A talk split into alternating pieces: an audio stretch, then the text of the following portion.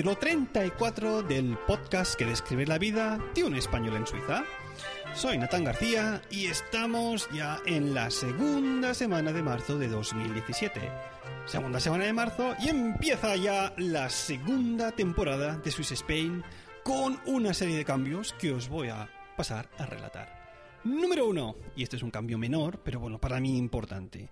Los que de vez en cuando hayáis visto o hayáis leído las notas de este podcast, pues bueno, habréis visto que siempre empezaban en plan, en este capítulo Natán nos explicará bla bla bla bla. Y eso está así porque al principio de, en los primeros capítulos, el señor Emilio Cano era el que, digamos, redactó un poco este, estos textos, este texto, y por lo visto, pues esto se quedó así durante toda la primera temporada. Pero bueno, ahora como somos nosotros los que nos dedicamos a, hacer el post, el mismo post, esto que leéis en Emilcar FM, pues a partir de ahora eso cambia, ¿no? Y hablaré en primera persona, ya no más en tercera persona. Una pequeña, una pequeña cosilla. Pero bueno, vamos con la segunda.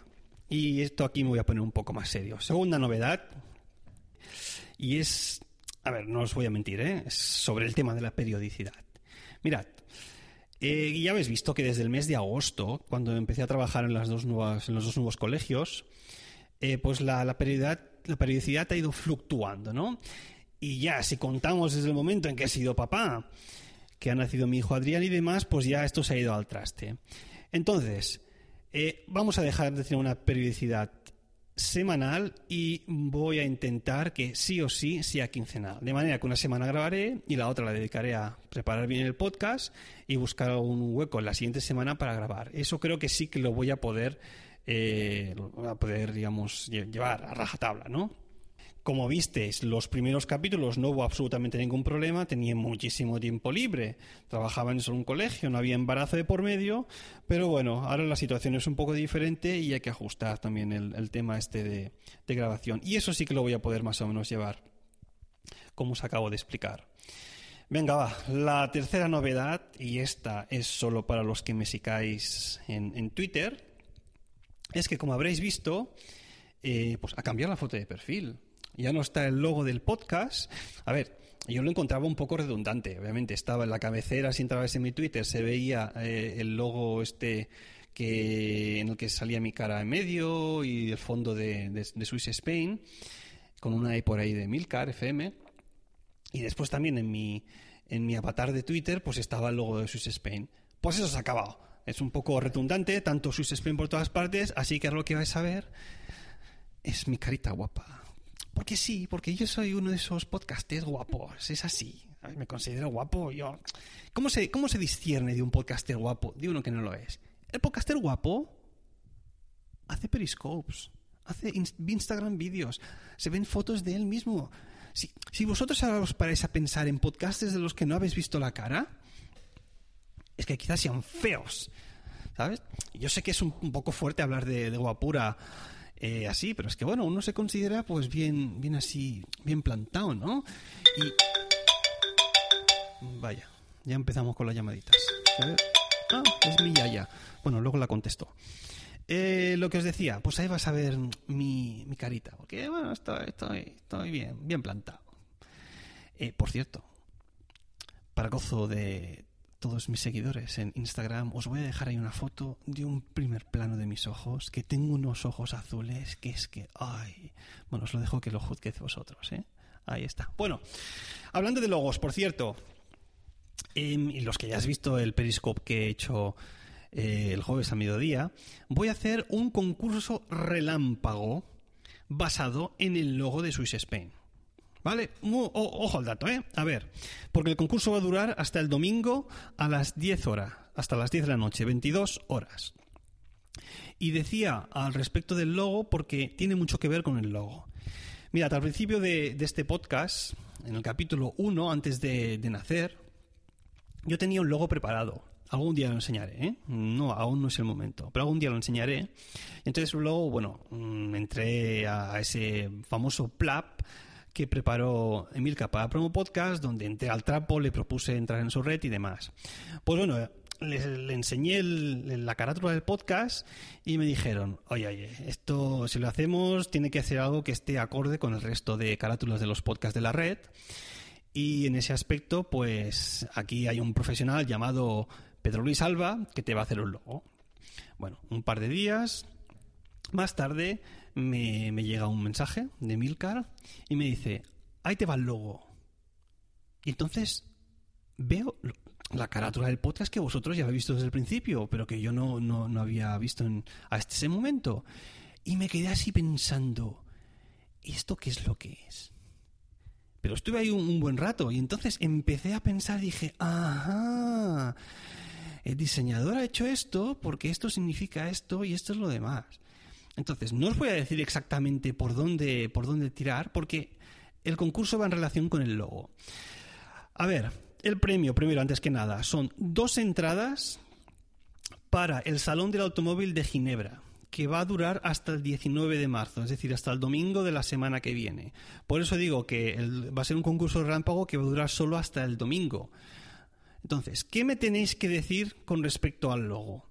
Me tenéis que escribir cuáles son las tres referencias ocultas que hay en este logo de Swiss Spain. Una de ellas es muy facilita, la otra es quizás un poco más complicada y hay una que es realmente la que a mí me costó mucho tiempo hasta que le encontré el sentido. ¿De acuerdo? Entonces, ¿cómo me puedes contactar? Ya lo sabes, en el, pod, en el podcast, iba a decir, en el email swissspainpodcast.com me respondes ahí las tres referencias ocultas, ocultas del logo y si no, tengo los direct messages, los DMs abiertos en Twitter para que me, me vayáis escribiendo las, las respuestas. Entonces, el primero que acierte los tres va a ser el que se lleve estas dos entradas para el Salón del Automóvil. En el caso de que ninguno hubiese acertado las tres referencias, pues el que hubiese acertado las otras dos, por lo menos de las tres. Es, más complicado de lo que parece, ¿eh? pero ese logo tiene mucho de enigmático, pero está muy, muy bien construido. Desde aquí mi enhorabuena al diseñador Pedro Luis Alba. Vale, hecha ya el concurso este, que como digo tenéis tiempo hasta el domingo. Por cierto, al que le toque las entradas tiene un 10 de descuento eh, para ir desde su casa al, al, a Ginebra, digamos, al Salón del Automóvil. ¿eh? Si venís fuera, desde fuera de Suiza, pues bueno, vas a tener que pagar el avión, el alojamiento, la manutención. Pero bueno, oye, que las entradas os saldrán gratis, ¿eh? Algo es algo, ¿no? Va, y ahora sí. Oh, antes sí, otra novedad. Estamos de novedades que lo petamos, ¿eh? Hace ya un par de semanas que tenemos un nuevo podcast en Emilcar FM. Se trata de Trasteando en la Escuela, un podcast para que profesores y familias conozcan cómo algunos valientes trasteadores están haciendo una revolución educativa en sus, en sus aulas. Está presentado por Marta Ferrero y Laura Bermúdez. Y este programa, este podcast, tiene su origen en un proyecto que ya existe desde hace tiempo en trasteandoenlaescuela.com, contando asimismo con una comunidad, una comunidad en Facebook de más de 20.000 usuarios. Trasteando en la escuela será quincenal, con igualmente como a pie de pizarra, el otro podcast que tenemos aquí en la red sobre educación y consolidan la mejor oferta sobre educación del podcasting en español. Y todo esto, ¿dónde? Aquí, con Pasión Ribereña, en Emilcar FM. Os recomiendo, os recomiendo el podcast. Yo me he escuchado de momento solo el primer, el primer capítulo que, que, se publicó hace un par de semanas y le meten una caña a todo el sistema este bilingüe que parece que se está o que quieren implantar en España de algunas asignaturas en inglés que se quedan a gusto, ¿eh? es decir, muy, muy recomendable. El segundo creo que se ha publicado esta misma semana sobre el, el, sistema Waldorf. Lo tengo un pendiente. Pero bueno, ahí lo tenéis. Para vuestro disfrute. Y ahora sí, vamos con el tema principal. Que uh, va a ser un podcast largo, parece. ¿Qué es esto de la fosa del Risti? ¿Qué significa? Pues bien, antes de explicároslo, os tengo que dar un par de referencias, un par de referencias, porque eso tiene mucho que ver con los idiomas oficiales aquí en Suiza. Vamos a ver, en Suiza tenemos cuatro idiomas oficiales, que sería el alemán, el francés, el italiano y el rumanch. Vamos, lo que sería igual que en España con catalán, castellano, euskera y gallego. Solo que aquí las diferencias entre cada uno de estos idiomas son mucho más pronunciadas. Y es, curioso, una vez me encontré aquí en el cantón de Zurich a un suizo de, de la parte alemana hablando con uno de la francesa. Y el suizo hablaba en alemán y el francés, o sea, el, suizo de la parte francesa le respondía en francés. O sea, era curiosísimo, ¿no? Porque son dos idiomas que mm, no tienen prácticamente nada que ver el único con el otro. Claro, esto yo, al ser catalán, lo había vivido muchísimas veces en, en España. Alguien hablando castellano y el otro respondiendo en catalán. Pero escuchar lo mismo con estos dos idiomas fue, fue bastante curioso.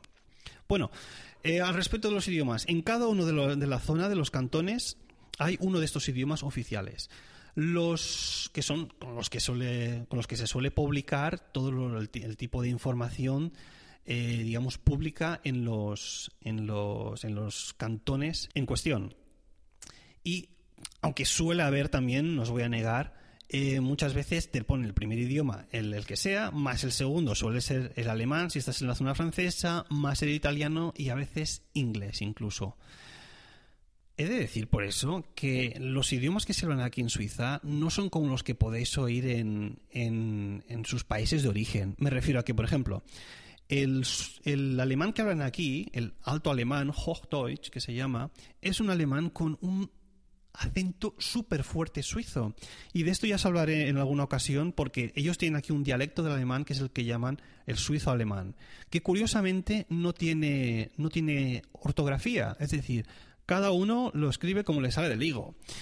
Y, pero bueno, cuando se comunican en documentos y a la hora de escribir, pues utilizan normalmente el, el, alemán lo que os decía, tiene un fuerte componente aquí de, acento suizo que, pronuncia mucho las R's, por ejemplo, las K's y CH's.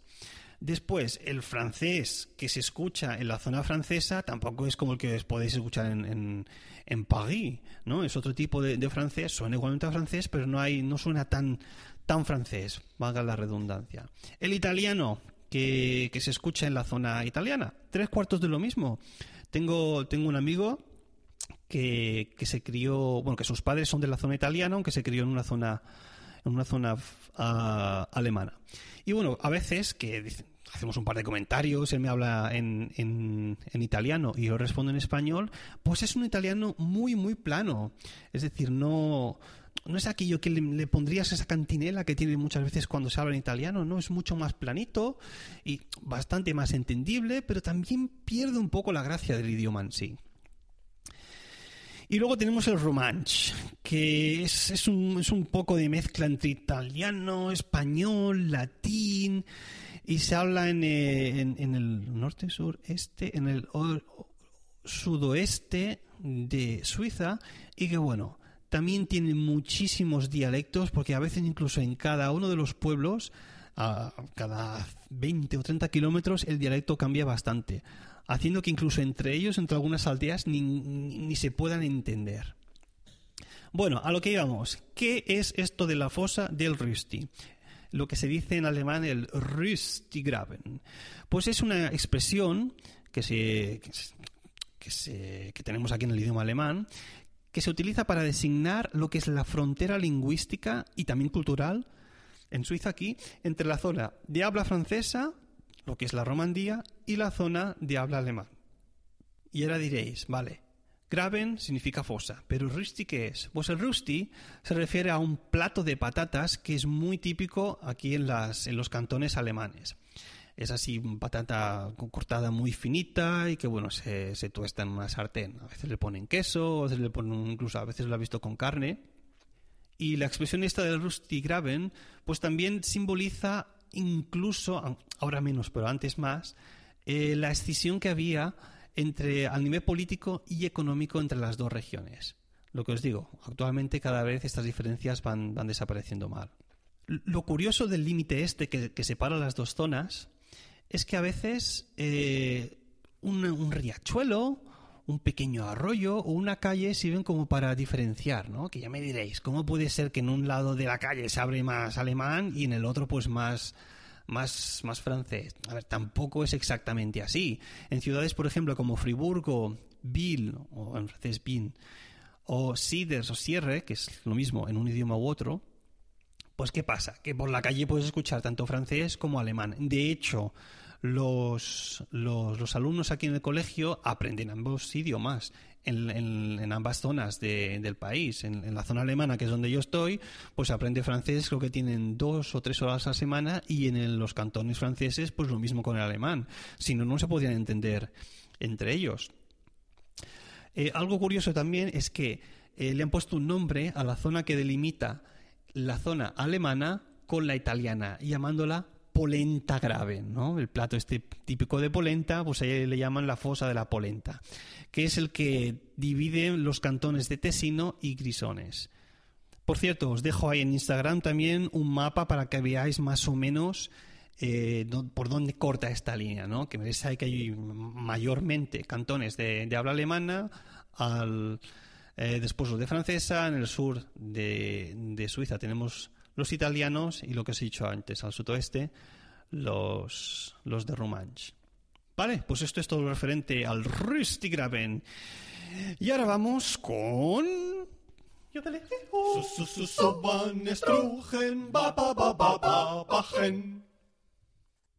Y en referencia a esta sección del programa, hay también una novedad. Y es que, a ver, hasta ahora os he enseñado de vez en cuando algún verbo o algún sustantivo suelto o adjetivo y demás. Pero bueno, en la segunda temporada vamos a subir un poco el listón y lo que vamos a aprender van a ser otro tipo de palabras. Antes de deciros lo que vamos a realmente escuchar aquí en esta sección y aprender, tenéis que saber algo relativo al, al idioma alemán. Y es que este idioma permite la construcción de palabras compuestas de una longitud indeterminada a partir de la unión de diferentes términos simples. Y ojo con lo indeterminada, ¿eh? porque esto va a traer, va a traer chicha.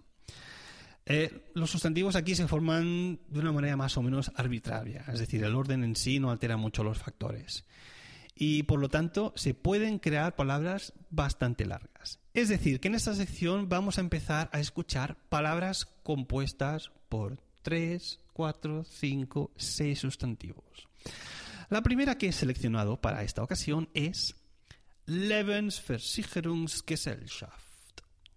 Son en concreto tres palabras, una tras la otra, 31 letras, ahí lo tenéis en las notas del programa, escritas por mí, y significa Sociedad de Seguros de Vida, Lebensversicherungsgesellschaft.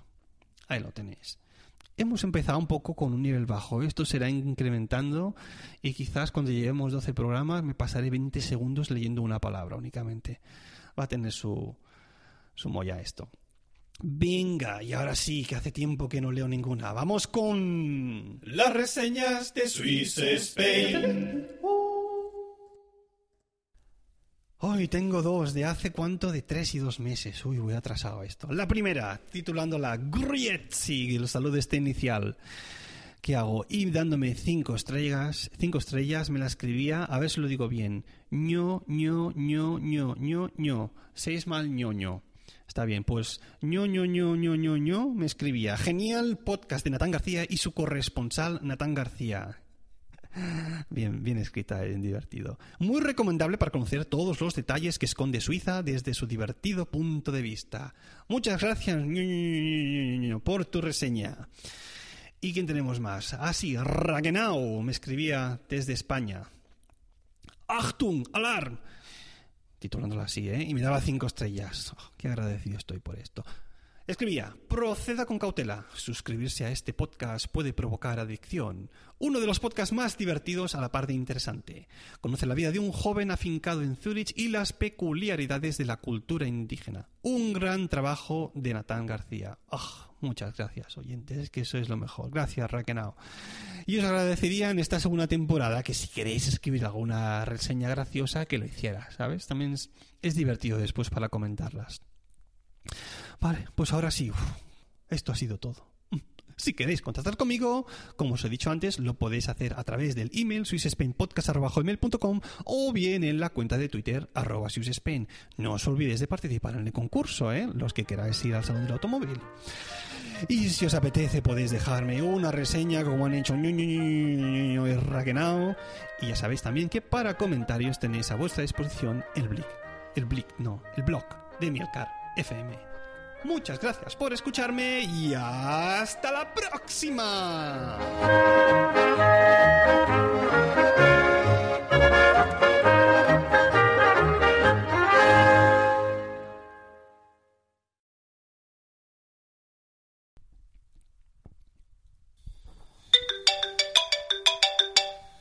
Ah, mira, pues es mi Yaya. Venga, ahora sí que lo voy a coger. Dime, Yaya. Natán, soy yo, tu Yaya. ¿Qué haces? Nada, por aquí en Suiza, trabajando. Que no me he muerto, estoy viva. Ah, vale. Que aún tiene abuela, abuelica. que lo dices por lo de mis ojos bonicos, ¿eh? Sí, sí. Que sí, que, no, que tengo abuela, que tienes razón.